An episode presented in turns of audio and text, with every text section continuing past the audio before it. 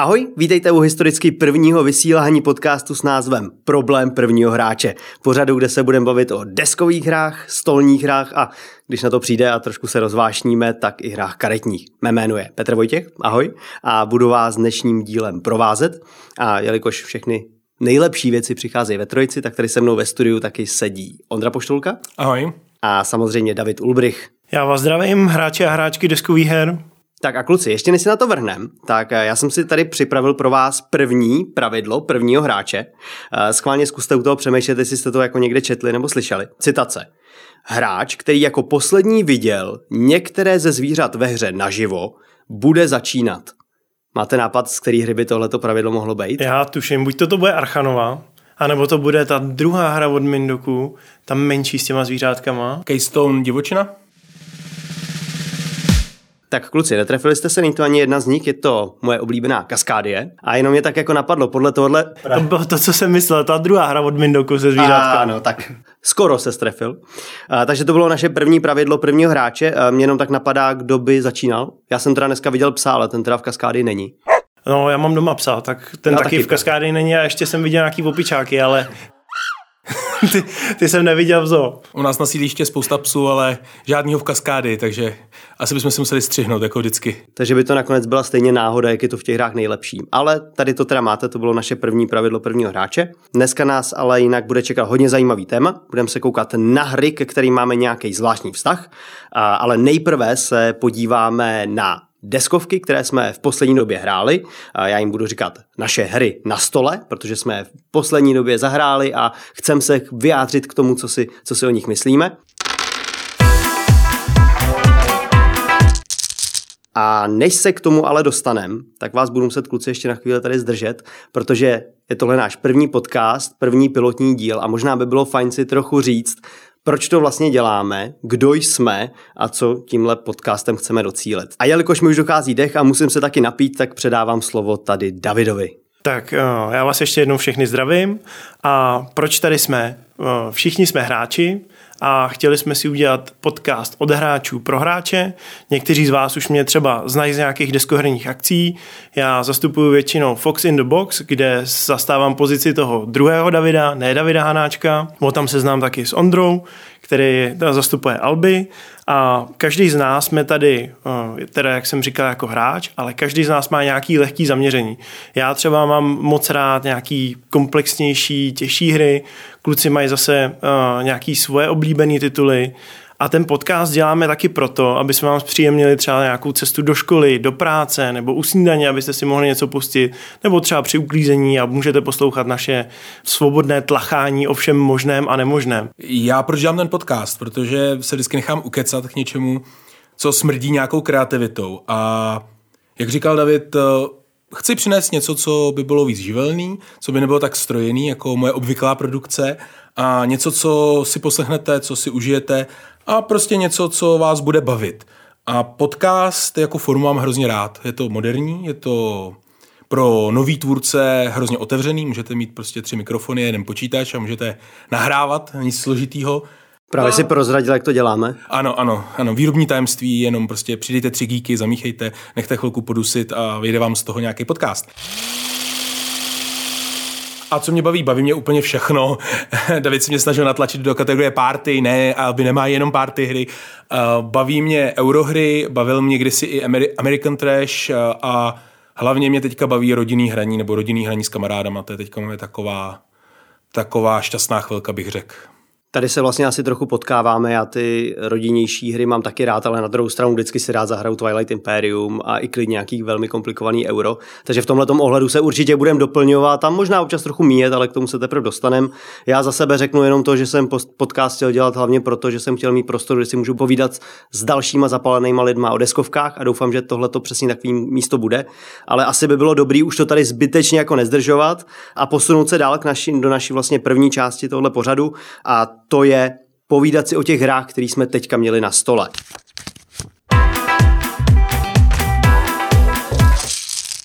Já bych to klidně začal. Eh, já obvykle hraju komplexnější a delší hry, ale dostal jsem se k hrám od studia Board Bros, který na našem trhu ještě není tak dlouho, respektive je to vydavatelné studio.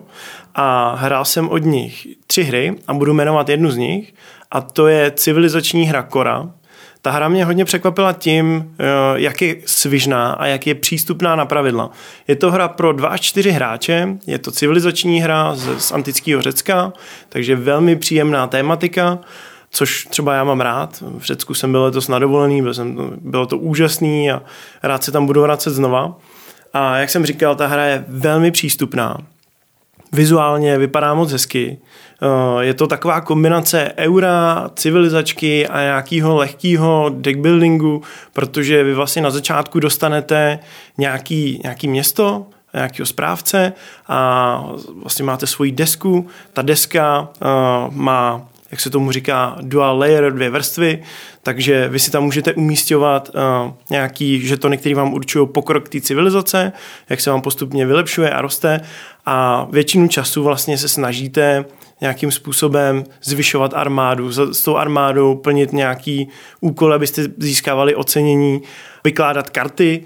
Eh, ty karty vykládáte pomocí kostek, protože eh, akce ve hře určují kostky, vy si na začátku hodíte kostkama a máte šest nějakých karet, kterými můžete určovat svoje akce ta hodnota na té kostce vám určuje, jakou z těch akcí můžete použít. Můžete zahrát i akci, která je třeba dražší, než co máte hodnotu na kostce, ale vodne jsou to lidi, takže vždycky přijdete o nějakou populaci. V té hře se dá hezky jako všechno dopočítat a pomocí těch karet vlastně můžete skórovat různé věci, anebo naopak třeba si zvyšovat tu armádu. Je to jako velmi to, velmi příjemně se, to, se mi to hrálo. A co je super, já třeba nemám rád prostoje. Já myslím, že to určitě všichni znáte. Hrajete hru, teď máte přemýšlivýho hráče, ten tam sedí a jo, počkejte, třikrát to vrát. A ještě takhle. Uh, jo, dobrý, dobrý, tak teď už, já bych ještě chtěl. Tady v té hře můžete hrát simultánně, takže to běží strašně rychle a to mi přišlo naprosto super. My jsme hráli tu koru ve dvou i ve čtyřech a po každý jsme se vešli do hodiny. A to mi přijde naprosto super.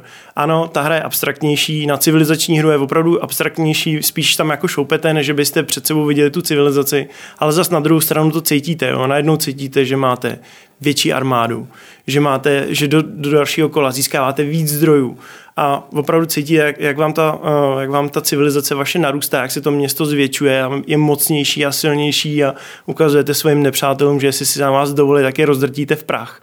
A to mi přišlo super. Jedinou lehkou výtku bych viděl v tom, že ke konci hry, tam je třeba akce, určitě to znáte třeba v nakřídlech, uh, kde na konci hry všichni hráči sbírají vajíčka, tak tady můžete skórovat uh, kulturu. Takže ke konci hry jako spousta lidí potom skóruje kulturu, jak daleko vystoupáte v té kultuře, čím vejste, tím víc bodů dostáváte. Ale tím, že pomocí těch karet můžete skórovat i různé jiné věci, tak se to trošku eliminuje. Takže to byl můj zážitek s korou, je to hra na 12 kol, vyhrává na konci ten, kdo má nejvíc bodů. Příjemné překvapení, doporučuji. Já jenom teda podotknu, že David není součástí týmu Board, Board Bros, ale z, z Fox in the Box, takže, ale popsal to tak krásně, že si to chci koupit. Um, určitě. Ale já jsem tohle to nehrál, ale koukal jsem na nějaký fotky a mám jako, takový můj dojem byl Excel. Kdo miluje Excelové tabulky, tak na první pohled jsem v tom viděl prostě ten spreadsheet, který se jako, tam ty kostičky se posouvají, zvyšuješ tam tu svoji armádu a není to jako, že... Jako Microsoft Cezar. No, no, no, není, není to jako, že vlastně fakt máš ty, já nevím, třeba postavičky jako armády nebo něco takového, fakt jsou to jenom jako ty hodnoty. Jak to na, na tebe tohle to působilo? Hele, jasně, uh, když si zahraješ střed civilizací a vidíš, jak to před tebou roste, tak z toho máš jiný dojem ale střed civilizací si za hodinku nezahraješ. Střed civilizací budeš hrát tři hodiny a to ještě musíš mít hráče, který to umějí a vědějí, co hrajou, abys to do těch tří hodin odehrál. A je to super hra, super zážitek. Ale když si chceš zahrát hru, která, kterou snadno vysvětlíš, což koru snadno vysvětlíš, není to úplně blbá hra, prostě máš tam nějaké možnosti, můžeš nad tím přemýšlet a děláš tam nějaký zajímavý rozhodnutí jako hráč, tak mi přijde, že takovýhle her, který odehraješ ve čtyřech hráčích do hodiny, za stolik není. Já bych jenom doplnil, možná poznatek. Já jsem se skoro setkal na minulém SNu, na stánku Jela. Ta firma má jednak teda úžasný stánek, úžasnou prezenc a těm hrám dokáže vdechnout takovou hezkou atmosféru, mají hezkou grafiku, jejich série Unmatched, Kitara, Katara, Kitara. Kitara. Kitara, ano. Savana, český. A není asi jako, nebo naše osada, která je taky jenom mimochodem od Board Bros moje oblíbená, to je ten obal, ale někdy si nejsem úplně jistý tím vnitřkem. Že myslím, že u zrovna té firmy je důležitý ty hry. Já mám totiž takový pocit, že oni těm hrám že mají takový jako, je to takový fast food, protože vždycky rok potom ty hry jsou docela jako ve velký slevě, až jako překvapivý a jako by řekli, OK, tady jsme vám předali ten jako, tady tu krásnou, krásný zážitek a za rok potom prostě a už ta hra nás jako moc nezajímá a tak. Možná k těm hrám a teď bych se jich jako nechtěl dotknout, je možná trošku přistupovat k jakému, jako k tomu Big Macu. Dáš si ho, máš na něj chuť, vypadá to skvěle, a teď mě teda by mě zajímalo dlouhodobý zkušenosti. Já s těma hrama dlouhodobý zkušenosti nemám a rozhodně bych je chtěl jako získat. Ale k tomuhle já bych řekl, vzhledem k tomu, že se bavíme o hrách, co jsme hráli v poslední době, tak ti ty dlouhodobé zkušenosti neřeknu. Nicméně, hrál jsem ještě Savanu a hrál jsem Mini Express, pokud máš... Pozor, Mini Express není od, eh, od Jela, to je od nějakého korejského distributora. Ten, to, ale že to všechno dělalo Board Bros. Měl jsem nějakou možnost zahrát si jejich hry, že jsem to portfolio úplně neznal. Ne, tady to není o Board Bros, tady je to jenom o Jelu, který vlastně na mě tak jako působí, jasně, ale, jasně. ale jejich hry mám rád, takže uvidíme. A Savana bych řekl, že jestli ti nevadí nějaká area control, která není na dlouho a odehraješ ji třeba do té do půl hodinky a má opravdu jednoduchý pravidla, že to vysvětlíš za pět minut tak třeba i ta savana je super a je to taková, můžeš to použít jako ten filler, že jo, zahrali jsme si něco velkého, ale ještě se nám nechce jít spát, ještě si chceme dát něco rychlého, ale co nás bude bavit. A třeba ta savana je v tomhle úplně super, že to máš jako fakt rychle odehraný. Zase je tam nějaký draft karet, což draft je vždycky super, že ti dává nějaké možnosti a zároveň ti dává ty rozhodnutí, že mám si nechat tuhle kartu nebo ji mám poslat dál. Bude se mi hodit, ale tahle se mi hodí taky. A teď ty se pomocí těch karet vlastně ty karty určují tvoje možnosti. Já to znám, já znám Savanu a myslím, že to je ta kytara, ne? Jako, jo, jo kytara. A, jo, jo, jo. Aby, aby jsme neuvedli posluchače úplně v totální zmatek. Možná je pro mě těžký, teda teď řeknu jako osobní názor, přemýšlet o hrách jako anglicky a o hrách česky. A ještě ty rázy se jako často změní a často, často radikálně. No ale já bych řekl jednu hru, kterou, která skončila na mém stole a s tou mám teda rozhodně dlouhodobé zkušenosti, protože mi přichází na stůl jednou za rok, nebo za nějaký takovýhle obrovský čas. Začalo to, když jsem ji dostal, tak jsem ji pak jako rok vybaloval a těšil se na ní. Až jsem ji rozběhal, je to Star Wars Rebellion. Uh, ještě teda anglický, ale myslím, že u nás ho vydal Blackfire. A už je dávno vyprodaný. A už je dávno vyprodaný. Rozšíření u nás nikdy nevyšlo, bohužel. Ano, A ta hra po šesti zahráních hrozně nás bavila, ale zase rok trvalo, než jsem se k ní vrátil. A teď jsem ji hrál nedávno a zase jsem si uvědomil, jak moc mě baví, protože dokáže vyprávět příběhy a já mám prostě rád hry, které dokážou vyprávět příběhy. Ondro, můžu se tě zeptat, uh, vzhledem k tomu, že už to máš nahraný trošku, kterou stranu preferuješ? Já preferuji Imperium, protože mě baví vyhazovat planety do povětří. No tak doufám, že schyněš pekle, ty imperiální šmejde. Ale možná by bylo nejlepší vlastně začít teďka jenom pro posluchače jako představit tu hru. Je to, já bych asi řekl, jedna z největších dvojkovek na trhu. Eh, v podstatě je to duelovka, máte dvě strany, Imperium a Rebeli, je to asymetrická hra, eh, každá ta frakce má úplně rozdílný cíle. Eh, hra jako taková se hraje, je to vlastně Imperium je na časovači, prostě ubíhá mu čas a rebelové se snaží proklouznout, snaží se uh, na té mapě, hraje se to na mapě mm, vesmírné galaxie, prostě tak, jak znáte z těch filmů, jsou tam všechny ty důležité planety, jsou tam ty důležité postavy, důležitý hrdinové. A rebelové se snaží pomocí, ta hra se hraje pomocí misí, na který vy, vy vlastně jako vykládáte svý lídry, ale a rebelové se snaží vlastně jako proklouznout, protože na začátku té hry začíná jako v těžké defenzívě oproti Imperium. Prostě Imperium tam má hvězdu smrti a obrovskou flotilu a ty rebelové se snaží opravdu jenom přemístit základnu, oni mají vlastně od začátku skrytou, ale když ji náhodou objeví imperiálové, tak ji někam přemístit a vlastně pozbuzovat tu spouru v tom impériu a vlastně když schodí token, tam je takový token na časovači a když se potká imperiální token a rebelský token, tak vlastně hra okamžitě končí vítězstvím rebelů. A naopak imperiálové vyhrajou ve chvíli, kdy se jim podaří tu základnu jako fyzicky zlikvidovat. Což je jako nesmírně těžký, protože ta galaxie je obrovská. Já teď nevím, kolik přesně planet, ale teď bych si něco kolem 30, možná 20, 25, něco takového. Každopádně eh, vy jako Impérium máte taky své mise, můžete prohledávat tu galaxii, vysíláte prouby, tak jak to znáte z těch filmů, můžete dokonce zajímat nepřátelský nebo rebelský lídry, eh, můžete zalít do karbonitu, můžete se dokonce získat na, na svou stranu, takže se vám stane, že prostě Čubaka bude prostě imperiální agent v té hře. A vy si vlastně jako vyprávíte ten příběh. Dokonce třeba rebel, rebelové začínají bez Luka Skywalkera, musí ho nejdřív někde jako vykopat, ideálně, že jo, na já to dělám srandu, ale prostě v té hře dostanou uh, Luka Skywalkera jako míčňáka a pak ho musí jako vycvičit pomocí speciální mise a když se jim to jako povede, tak prostě, tak pak už je to fakt jako dobrý lídr. No a jinak ta hra je hodně příbuzná nebo hodně podobná Twilight Imperium, protože je to poměrně od stejného autora, který spolupracoval vlastně na Twilight Imperium 4. edici a část těch vesmírných bitev máte tam, máte tam neuvěřitelné množství jako modelů, ten count může být kolem 60, 70, od Stormtrooperů přes opravdu takové obrovský křižníky. Máte tam jednu rozestavěnou hvězdu smrti. Vlastně fyzicky tam máte tři modely hvězdy smrti, protože oni mysleli i na to, že když ji stavíte, tak jako rozdělaná. A když ji postavíte, tak ji nahradíte jako tou novou.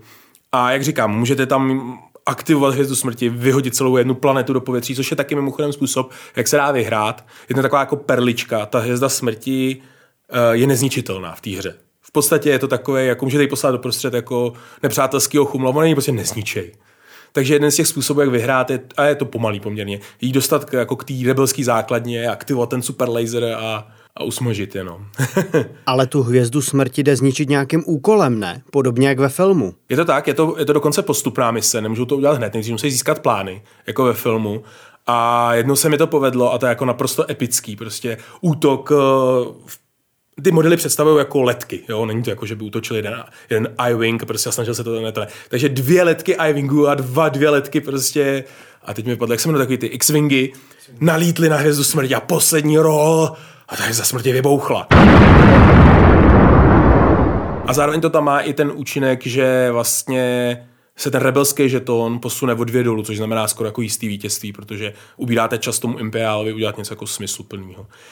Co mám na té hře vlastně jako nemám rád, je ten setup, ten je náročný, to je hodina. A teď jsme se hodinu setupovali a hodinu jsme se prokousávali pravidlama. A pak nastává takový ten moment, kdy se to přepne a najednou si říkáte, no ono to zase není tak těžký to hrát. A hrozně vás ta hra baví a pak ten závěr je náročný, protože najednou jsou velký jako bitvy na hodinu, než to jako všechno vyházíte, protože je milion modelů. A ještě jedna věc, hraní za imperiály je obecně těžší. Takže ta hra vlastně jako bolí obě dvě strany, jak poznamenal můj kamarád. Jednak bolí Imperiály, protože prostě jde proti ním čas, jak, jak prostě ta hra jde. A samozřejmě bolí i rebely, protože za začátku jenom prchají a snaží se prostě jako přežít. Hele, a když si teda vybereš jako rebel kdekoliv tu svoji základnu na mapě, nemůže se stát, že na ní Imperium narazí vlastně jako okamžitě a ta hra pak rychle skončí? Eh, tam je speciální mise, která vlastně ti umožní si vybrat okamžitě novou, nemůže se zrušit ta mise. Po některým mise můžete zrušit tím, že vlastně tam pošlete svého leaderpoolu, uh, svého prostě hrdinu, a takže Darth Vader prostě je oblíbená. Minulou hru mi házel prostě úplně všechno a zrušil si šest rebelských misí. Tady ta mise na přesunutí té základny nejde zrušit a oni si v podstatě de facto vyberou jakoukoliv volnou planetu, která jako ještě není objevená nebo není pod nadvládou Impéria Rebelové v tomhle to mají jako neuvěřitelnou výhodu, prostě jsou strašně sníky a dokážou se po té mapě v podstatě jako hejbat kamkoliv a vy za Imperium musíte hodně pečlivě plánovat a hodně očesávat ty možnosti, kde, uh, kde by nemohly být. Hmm, takže prostě vždycky to směřuje k nějakému cíli. Já bych asi jako teda dodal, že pokud jste teďka sledovali seriál Andor, jako třeba já jsem ho sledoval, je fantastický, tak tohle možná by byl perfektní doplněk k tomu. Ten Andor je právě že o tom růstu toho impéria, takže to možná bude jako zajímavý typ pro fanoušky Star Wars. Já tady mám eh, taky hru, která je z vesmírného prostředí, jmenuje se Wormholes, je to letošní novinka z Essenu a z Genkonu. Je to teda menší hra než vlastně ty, no již možná s tou korou to asi nebude tak daleko od sebe, tohle je tak hra na takových 40 minut, je pro jednoho až pět hráčů, je zatím eh, vydavatelství AEG. Bohužel to teda zatím nevyšlo v češtině a nevíme, jestli to někdo vydá, Možná jo, možná ne. Já teda doufám, že jo. Je to vlastně hra, ve který budete přepravovat pasažéry, ale zároveň vytvářet červí díry ve vesmíru. Protože přesně ta hra začíná tím, že je tam velký vesmír, spousta planet, nějakých překážek, mlhovin, červých dír a tak dále, a, nebo černých děr. A vy vlastně jako hráč máte za cíl vytvořit až pět červých děr, který vždycky propojují bod A a bod B. Můžete si je vylo- vyložit víceméně kdekoliv. Akorát problém té hry je, že vy máte tři pohyby, na kolo a pohyb v tom vesmíru je vlastně extrémně pomalý, ale ve chvíli, kdy se začnou jako ty červí díry tvořit, tak mezi nimi už se jako problikává, z bodu A do bodu B se problikne bez nutnosti spálit ten pohyb. Takže z těch třech pohybů, který vás na začátku hry extrémně limitují, se na konci stane, že můžete přeletět přes celý vesmír čtyřikrát pomalu a vyložit hromadu pasažérů. Protože to, co je na té hře zábavné, je, že nejenom vlastně vytváříte ty červí díry, ale zároveň ty pasažéry umistujete eh, na ty konkrétní planety, kam se snaží dostat. A vtip té hry je v tom, že je poměrně krátká a je velmi přesně napočítaná tak, že prostě nikdy nestihnete to, co chcete. Ale vy se v té hře snažíte doručit eh, pasažéra na každou z těch planet, Klidně jenom jednoho, ale když máte set těch všech planet, tak za to jsou extra vítězní body. A stejně tak se snažíte být ten hráč, který jako první připojí nějakou planetu do systému, protože je za to zase bonus. A to jsou prostě úkoly, které jdou tak trochu jako proti sobě.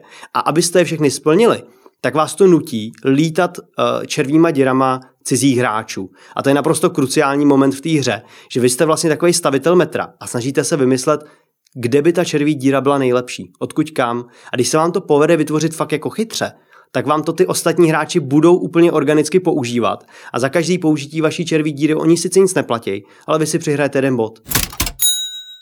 A t- takovýhle přihraných bodů za nějaký velmi dobrý a povedený trasy může být tolik, že to pak jako rozhodne o tom vítězi. A to je v podstatě celá tato hra. Jsou tam ještě drobnosti v tom, že na té mapě jsou nějaký jako třeba mlhoviny, do kterých člověk skočí v jednom místě a může vypadnout od někať Jsou tam různý blesky, který, nebo paprsky, které vás vlastně můžou posílat přes celou galaxii e, libovolným směrem a tak dále. Takže ta hra je velmi rychlá, velmi jednoduchá na vysvětlení a já jsem z ní vlastně hrozně nadšený.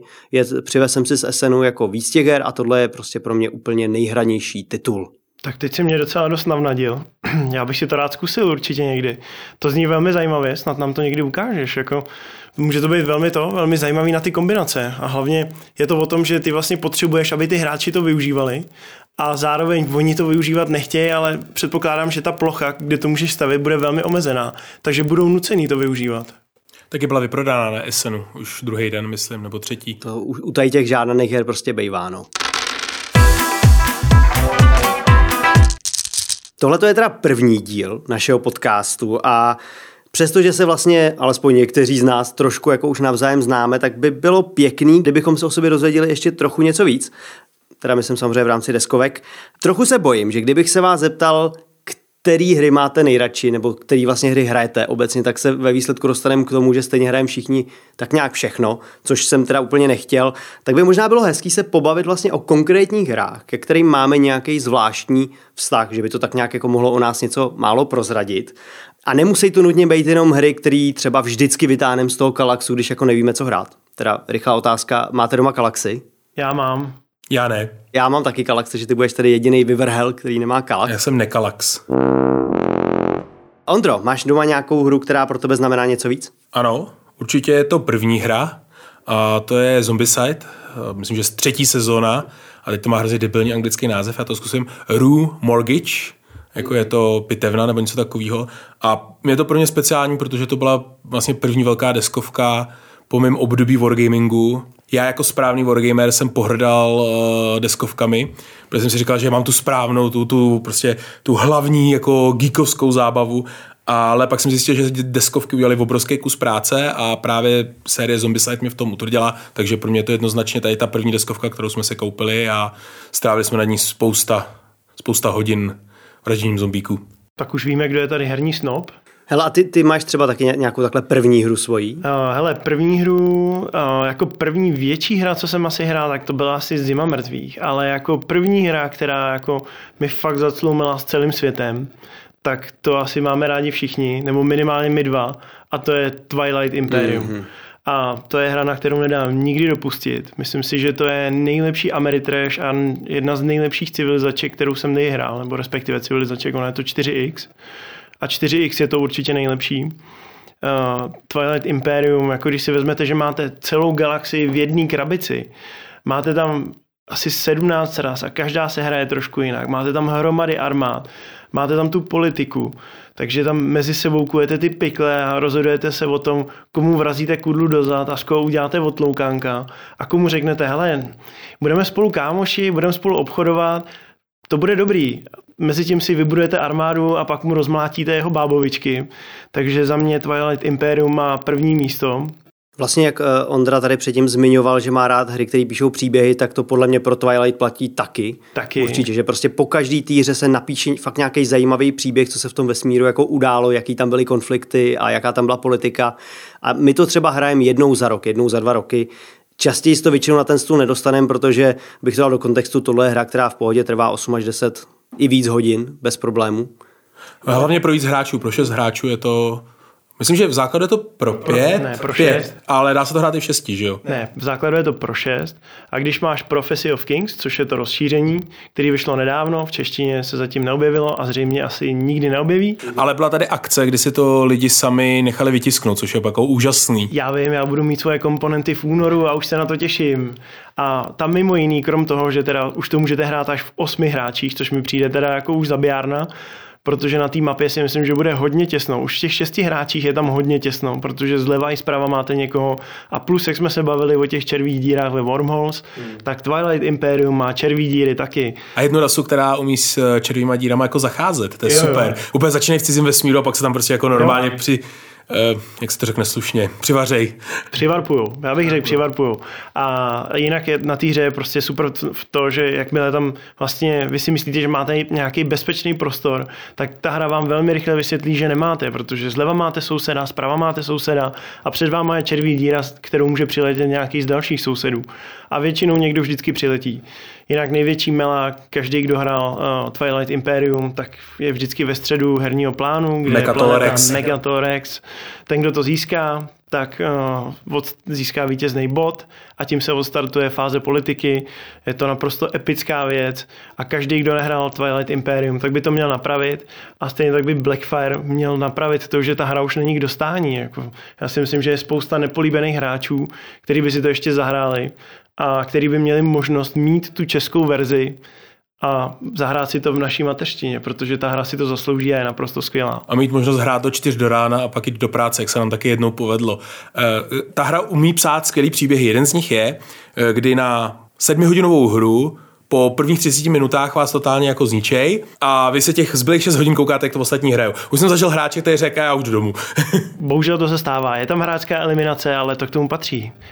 Uh, Petře, řekni nám ty nějakou svoji hru. Já jsem teda chtěl taky vytáhnout hru, která pro mě byla, pr- není to teda první deskovka, kterou bych hrál, nebo dokonce ani první deskovka, kterou bych vlastnil, ale je to moderní deskovka, která mě dostala vlastně do toho světa těch moderních deskovek, po tom, co jsem eh, hrál hlavně videohry. A to je série Arkham Horror a, a hlavně teda konkrétně titul Eldritch Horror. To je vlastně hra, kterou mi ukázal Jindra, můj kamarád, se kterým dělám deskovky. A já jsem z toho byl úplně unešený, protože v té době pro mě deskovky byly přesně nějaký monopoly a člověče a nějaký fakt dětský hry, který jsem hrál jako malý kluk. A, a najednou jsem tady viděl ten Eldritch Horror třeba, nebo ten Arkham a, a najednou takových možností a ty přesně zajímavý příběhy, které se tam psaly a bylo to epický a byl jsem po těch čtyřech hodinách, co jsme to hráli, sice trošku unavený z toho, ale nadšený a těšil jsem se, až to zase jako znova vytáhnem na stůl. A začal jsem se okamžitě zajímat, co to jsou ty deskovky, chtěl jsem si zahrát znova tuhletu a začal jsem si, hned jsem se zaregistroval tenkrát na zat- zatrolené hry, začal jsem si proštudovávat, pak jsem si koupil svoji první hru, Nekoupil jsem si teda právě eh, Eldritch, když už ho měli Jindra, aby jsme mohli hrát něco dalšího, tak já jsem si tenkrát koupil Zaklínače, eh, takového toho, jak je deskovka podle té třetí videohry, abych měl tu svoji taky první Ameritrošovou eh, výpravnou hru, ale teda musím říct, že te- ten Eldritch to teda v žádném případě jako nepřekonalo. A do dneška, přestože už Eldritch jsem si ho pak koupil, Dneska už ho doma nemám, protože mám Arkham Horror třetí edici, kterou už teda teďka taky nehrajem tak často. Už jsem se trochu přeorientoval na ty eurohry, ale v začátcích jsem byl prostě Emery Trashový hráč a tohle je pro mě do dneška srdcovka. Já bych ještě řekl, já bych doplnil to, že když jdete z deskovek do wargamingu, tak vás hodně věcí překvapí. A když jdete z wargamingu do deskovek, tak naopak vás hodně věcí nepřekvapí. A to je třeba herní doba. Jo? Typicky wargameři hra na 3-4 hodiny, dvojkovka, duelovka. A vždycky, vždycky mě zarazí jedna věc, vždycky říká, že ta hra dlouho trvala, ona trvala dvě hodiny. To pro wargamera je v podstatě snídaně, takže uh, tohle mě nepřekvapilo. Já začínal s Battlefield Gothic a s Aeronautica Imperialis. A ta druhá jmenovaná hra, tam jsem měl problém, problém i zlítnout. V podstatě ta hra skončila jenom na tom, že jsem se odpoutal od země, přehnal jsem nějaký stoupání a spadl jsem na zem a tím to jako skončilo. No a pak jsme hráli Battlefield Gothic, což je poměrně složitá uh, vesmírná uh, střílečka s křížníkama, kdy musíte jako manévrovat a dostat toho soupeře do takového toho téčka, vypalit ty broadsidey a tak. Takže pro mě to pak šlo takhle a ještě bych zmínil teda jednu hru v té souvislosti a to je X-Wing. A mm-hmm. nevím, jestli zařadit jako deskovku nebo Wargaming, protože to je přesně někde jako v půl. A tady ta hra mě strašně bavila. Zase, zase jsou to Star Warsy, ale ty příběhy, které to dokázalo vyprávět, byly úžasný a i ten herní mechanismus byl úžasný. Bylo tam stavění armády, měli jste nějakých 50 bodů, které jste museli zaplnit. Bylo to, bylo to úžasný. Prostě vaše loď krvácela, vybuchovala, prostě vy jste potřebovali hodit tu jednu kostku a teď jste letěli ten poslední fight na sebe, na zaměřený ty zaměřovače a prostě jeden z vás to přežil. Krása. Za mě teda X-Wing patří určitě do toho wargamingu, protože musíš dokupovat ty jednotlivé lodičky a flot, stavět ty flotily. Nemusíš, ale chceš. Nemusíš, ale chceš, ano. Chceš mít celou flotilu Rebelů a Millennium Falcon. Uh, já bych ještě zmínil Nemesis. Boba Fetta. Boba Fetta, ten je nejlepší. Za mě Nemesis je naprosto špičková hra, která zpracovává licenci, kterou vlastně ani nemá, protože všichni víme, že Nemesis asi vychází z vetřelce. Není to úplně, nikdy to není popřený, jako ty animáci tam vypadají jako vetřelci a přijde mi úplně super, jaký příběhy ta hra umí tvořit, jakou atmosféru umí udělat a vy se tam opravdu cítíte jako člen té posádky, který vlastně sám toho až tolik nedokáže změnit, protože je strašně zranitelný. A každý hráč má nějaký dva tajný úkoly. Často můžete jít i proti sobě, ale ne přímo. Ale třeba někoho zavřít v nějaké místnosti s vetřelcem, nebo mu nechat vysát vzduch, nebo ho vysát někam do vesmíru. A ta hra opravdu dělá takový, takový výborný věci, jako že třeba jdete do nějaký chodby, teď si musíte hodit na ten hluk, tam vyskočí ten vetřelec, ten vám dá jednu ťavku a třeba nějaký hráč vyhodnotí nějakou svoji schopnost a tím spustí další útok vetřelců a ten vám dá hned další ťavku. Takže během jednoho kola vy vlastně z plně zdravého uh, nějakého pilota nebo mariňáka jste chodící na půl mrtvola. A i když třeba dohrajete a máte splněný ten svůj úkol, tak si pak projíždíte ty karty těch infekcí a vlastně můžete zjistit, že jste nakažený, že jste sice splnili úkol, přežili ten horor, ten masakr, co se tam děl a stejně jste to ve třelce měli v bříšku a ta vaše cesta končí skončili jste jenom jako pouzdro. Já jenom řeknu, že se dopustili z té nekorektnosti, protože jedna postava je vozíčkář, takže asi toho nemůže mít sotva chodit, ale každopádně to mám na té hře taky rád, že ty role jsou různý. Je to vlastně asymetrická hra, nebo ne asymetrická, to je špatný slovo, je to uh, semikooperativní. Semikooperativní, přesně tak. Vlastně, vlastně může se stát, že chvilku se platí jako spolupracovat, chvilku ne, někomu zablokujete unikový východ. Mě hrozně pobavilo, teďka jsem slyšel eh, v Deskofobii, eh, se tam bavili o tom, že možná budou vznikat filmy podle deskovek, už jsme možná v tom věku, a že by bylo fakt jako zábavný, kdyby podle Nemezis vzniknul film a že by se na to koukali hlavně jako licenční právníci, že to bylo jako zajímavý. No tak on už film podle Nemezis vzniknul a vzniknul v 80. letech a jmenuje se Vetřelec. Ano, přesně tak. Já mám k této hře hrozně zvláštní vztah. Líbí se mi vlastně ty příběhy, který píše a to, že má fakt silnou atmosféru a musím říct, že jsem si tu hru většinou užil, ale občas jenom tak jako na půl. Štve mě na tom, že má nesmyslný množství pravidel a především teda výjimek, ale hlavně mě pak štve, že se hrozně snadno může všechno pokazit, hráč si to vlastně vůbec neužije, nic se mu nedaří, ve hře nemá co dělat a okamžitě umře. Na druhou stranu se dá říct, že i to je samozřejmě nějaký příběh, že tě ta hnusná příšera prostě sežrala ve vesmíru a ty si s tím nic neudělal. A hádám, že existují lidi, kteří přesně tohle přitahuje. Ale kvůli tomu já Nemesis obecně radši moc nedoporučuju, protože se dá těžko odhadnout, jaký z toho bude zážitek. My se jmenujeme problém prvního hráče, abych řekl, že tady je i problém jako osobního času. Kolik vlastně investovat chceš do něčeho, co tě jako zdánlivě zničí hned na začátku. Spousta začínajících hráčů eh, nechci říct zanevře na deskovky, ale minimálně se tak trošku osype, když jak říkáš, třeba Twilight, okamžitě něko někdo vyndá, nebo uh, Nemesis, prostě relativně jako mají pocit, že na tou hrou nemají kontrolu, nebo Zombicide, který tak jako ve většině případů skončí jako prohrou. Většinou ale jako epickou, protože ta hra je spíš jako, že v tom závěru vás jako sežerou, ale není to hned na začátku. Ale i tak vlastně ta cena toho času, zvlášť při tom, když deskovkám konkurují počítačové hry, živý akce, sporty, je to neuvěřitelné množství, co se dá vlastně jako dělat, tak eh, pro ty začínající hráče je to těžký. Kluci, já do toho teďka musím vstoupit. Tvrdíme, že hrajeme vše a ještě tady nepadlo žádný slušný euro. Tak, já to teďka napravím a řeknu dvě hry, které jsou možná trochu suší než to, co jsme tady vyprávěli, ale jsou to hry, které já vždycky rád vytáhnu a zahraju si. A hlavně to jsou hry, které mě na tu světlou stranu, tedy na tu eurostranu, tak trochu přivedly. První byla Concordie a druhá hra je Brass. Birmingham. Brass Birmingham. Obě hry teďka u nás vlastně vydává Tlama, který se na ty eura trochu specializuje Obě tyhle hry možná nepíšou takový příběh, ale jako hráči ti umožní být neuvěřitelně kreativní, jak se v rámci těch herních pravidel prosadit. Přináší vlastně nějaký ekonomický puzzle, kdy se samozřejmě potýkáš s nedostatkem surovin, místa na mapě a taky nedostatkem času, takže hádám, že ty hry taky umějí být dost drsný na nováčky. Zároveň to jsou ale hry silně interaktivní, kdy si rozhodně nehraješ na vlastním písečku. A když tady ten puzzle nakonec rozlouskneš a máš nakonec třeba nejvíc bodů a asi tedy nejlepší industrialista nebo nejlepší a nejbohatší hlava rodiny v Concordii, tak z toho máš taky hrozně dobrý pocit. Navíc tyhle ty hry nemají vůbec složitý pravidla, ale obě hry z toho dovedou vykřesat hodně široký možnosti. A obě hry Navíc mají takovou tomu oblíbenou vlastnost euroher, kdy postupně vidíš, jak se ta tvoje barva rozrůstá na mapě, kdy tam umistuješ domečky ve své barvě. A mimochodem, moje barva je vždycky červená. Moje taky, takže to bude mít problém. Jo, a pokud se nepletu, tak David má modrou. Já bych to posunul tu diskuzi ještě trošku níž. Pojďme nahodit nějaký hry, které opravdu mají takovou, takový ten přídomek filler. Já bych zmínil jednu hru, ty se zbavil o těch zásadních hrách, pro nás v jednu chvíli byla zásadní Nova Luna. Abstraktní hra, taky s okolností od tlamy. A to bylo z toho důvodu, že prostě jsme byli krátce, krátce po přírůstku do rodiny a nebyl čas vůbec na nic a hra, která se odehraje za 15 minut, za 20 minut, nemusíš jako řešit příběh nebo atmosféru nebo něco a jenom si zahraješ tu abstraktku. Stejně tak oblíbená byla třeba naše Sagrada, ještě teda i v době, kdy jsme dítě neměli, ale prostě jednoduchá hra Azul.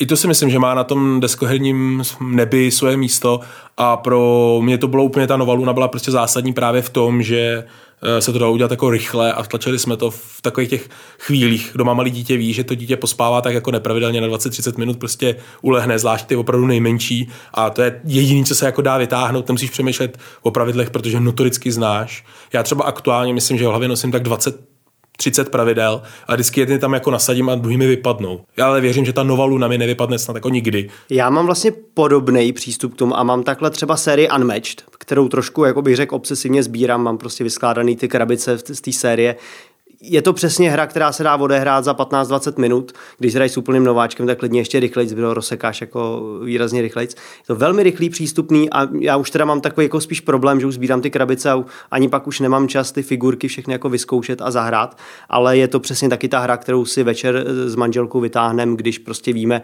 že jsme unavený po práci, chceme se na 20 minut pořezat u deskovky a pak jít třeba spát. No, já tady to pravidlo obejdu, vyhnu se 20 minutám a já řeknu Gloomhaven Lví stán, který je naprosto perfektní kooperativní hra. Ty první scénáře odehrajete pod hodinu, nějaký ty pokročilejší zvládnete taky, pak už třeba časem, jak se dostáváte dál, tak už to tu hodinku zabere. Ale je to dobrý v tom, že ten Gloomhaven Lví stán oproti původnímu Gloomhavenu je velmi rychle rozložený, velmi rychle nasetapovaný ty první scénáře vás naučí pravidla, takže to budete mít v hlavě na 100% naučený, protože vás to učí postupně, což mi přišlo naprosto super, kdy ten velký Gloomhaven to na vás naprskal a teď jste měli obrovskou krabici, kde byla tisíc komponent. A to jste viděl ještě ten Frosthaven, to se nedalo ani sebrat.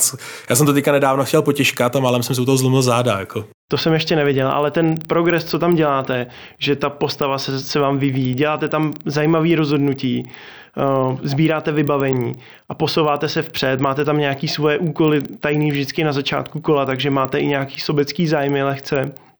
Je to opravdu super hra a to bych doporučil všema deseti a můžete to hrát celou zimu. A furt je to teda velká časová investice, teďka mi právě kamarád říkal, že už má asi 16 hodin za sebou a že ještě je čeká pár tutoriálových scénářů, tak jsem si říkal, tutoriálových scénářů, tyjo, 16 hodin, když investuju takhle do nějaký hry nebo možná víc, tak uh, to už jsem velmi často někde jako na konci, tak tady to je prostě dlouhý. Každopádně poslední dva typy mi udělali radost. Uh, já bych teda ještě zmínil boj o Bradavice, který jsme teďka objevili v rodinném kruhu, jako nejbližší rodina, manželka, brácha, kamarád. A vlastně jsme zjistili, že to je docela dobrá party hra, že se u toho dobře bavíme. Samozřejmě musíte být trošku jako potrhet a musíte trošku jako mít rád ty filmy, ale ta hra je jednoduchá, hezky odcejpá a máte z toho takový ten hezký večer. A dokonce to došlo až do toho, že my si jakože motivujeme do dalšího hraní tím, že na závěr té jedné session si dáváme jako dárky s tematikou Harryho Pottera, jako samolepky, magnetky, takové ty čokoládové žabky, prostě co kdo sežene, protože Marks Spencer mají jako nějaký uh, potrovský věci a vzniklo to úplně jako samovolně a už se na to fakt jako těšíme a máme prostě takové jednotýdenní akci a někdy si říkám, že ani není důležitý, že ta hra je stoprocentně promakaná nebo uh, splňuje ty nejnáročnější parametry, stačí, že opravdu vás baví a že baví tu společnost, kterou k ní máte. To je jako fakt, musím říct, teda krásný, eh, krásný jako osobní přístup k tomu. To se mi moc líbí. Já bych možná řekl, pojďme nakonec rychle, třeba ještě vypíchnout jednu, dvě věci, co nás jako napadnou bez zbytečného okecávání. Já totiž jsem tady ještě napsal jednu specialitku a to je hra, kterou asi neznáte, jmenuje se Vzestup poníka. A je to uh, ve skutečnosti Pandemic Iberia, kterou pro mě Jindra jednou k narozeninám přemaloval, přeskinoval do mých oblíbených My Little Pony a Cthulhu. Takže to je vzestup poníka, kde se prostě soupeří My Little Pony poníci s Cthulhuem. Takže mám vlastní takovouhle edici Pandemiku a řekl bych, že to je teda velmi unikátní a to je hra, kterou jsem rád, že mám na té poličce a vždycky se na ní rád koukám. No zní to jako zajímavý fetiš.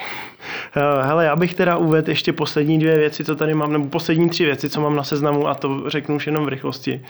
Eh, z her, co pro mě mají teď nějaký, ke kterým mám nějaký zvláštní vztah a ke kterým mám nějaký pouto. Jelikož mám rád pána prstenů, tak je to válka o prsten. Naprosto špičková věc pro dva až čtyři hráče. Je to absolutně epický a je tam, zažijete tam úplně všechno z těch filmů. Pak je to Ostrov duchů, který je naprosto super jako kooperační hra. Je to takový, je to takový puzzle, který můžete hrát až ve čtyřech hráčích. A poslední bych zmínil hru, ve který jsem byl v naší ve firmě, kterou zastupuju, tak jsem byl proti a je to Out. A pak jsem si zahrál produkční vzorek a z té hry jsem totálně nadšený a je to jeden z nejlepších zážitků, co jsem letos měl. Já rychle vypíchnu Similo a ještě ve spojitosti s tím Harry Potterem, protože prostě párování jako velký Harry Potter hry a malý Potter hry mě to prostě nadchlo. A vůbec celá ta série Similo mě přijde jako krásný reprezentant moderních her. Je to rychlý, pár karet, vysvětlíte to i 6-7 letýmu dítěti a mě to prostě baví. Mě to prostě baví pokaždý, když se na to vzpomenu.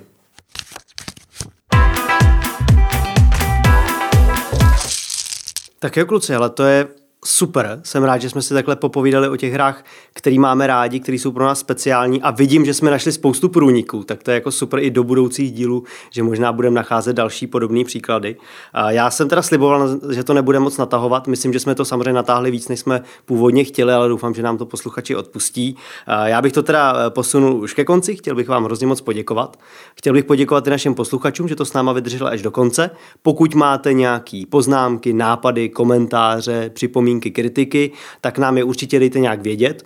Teďka úplně nevím přesně jak, věřím, že bude mít nějaký skupiny možná na Facebooku a podobně, eh, který se asi budou jmenovat podle našeho podcastu, tedy problém prvního hráče, takže nás tam zkuste najít. Pokud nás posloucháte, tak nás můžete poslouchat eh, na všemožných podcastových platformách, jako je Spotify, Apple Music, Google Podcasty. Eh, doufám teda, možná i nějakých dalších, to teprve uvidíme.